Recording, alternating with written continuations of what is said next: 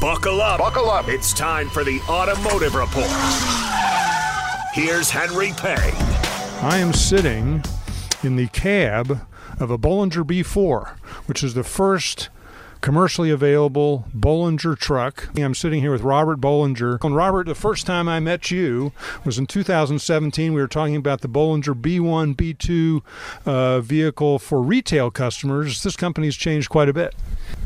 Yeah, it's been uh, quite a journey. We've been around uh, just eight years, but um, a couple years ago, two and a half years ago, we paused the B1, B2 and concentrated on the commercial sect. There was a lot of interest from fleets. That that was a big tipping point for you, wasn't it? With the, to go to a class four truck uh, as opposed to a class two or any other kind of truck. I mean, the, the, there's legislation that benefits you at class four. Exactly. So the uh, commercial sales of electric vehicles will outshine, you know, retail right away as soon as they're available because every fleet wants them.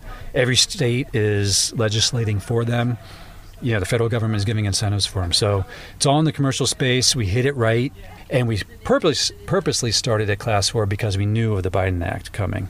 So um, and that instantly makes you competitive because that's a 40,000 30 percent up to forty thousand dollar credit that you can take against existing diesel trucks that are in the market. That makes you competitive. Yeah, every single Bollinger B4 that sells, the fleet will be able to get forty thousand dollars back on it off the MSRP.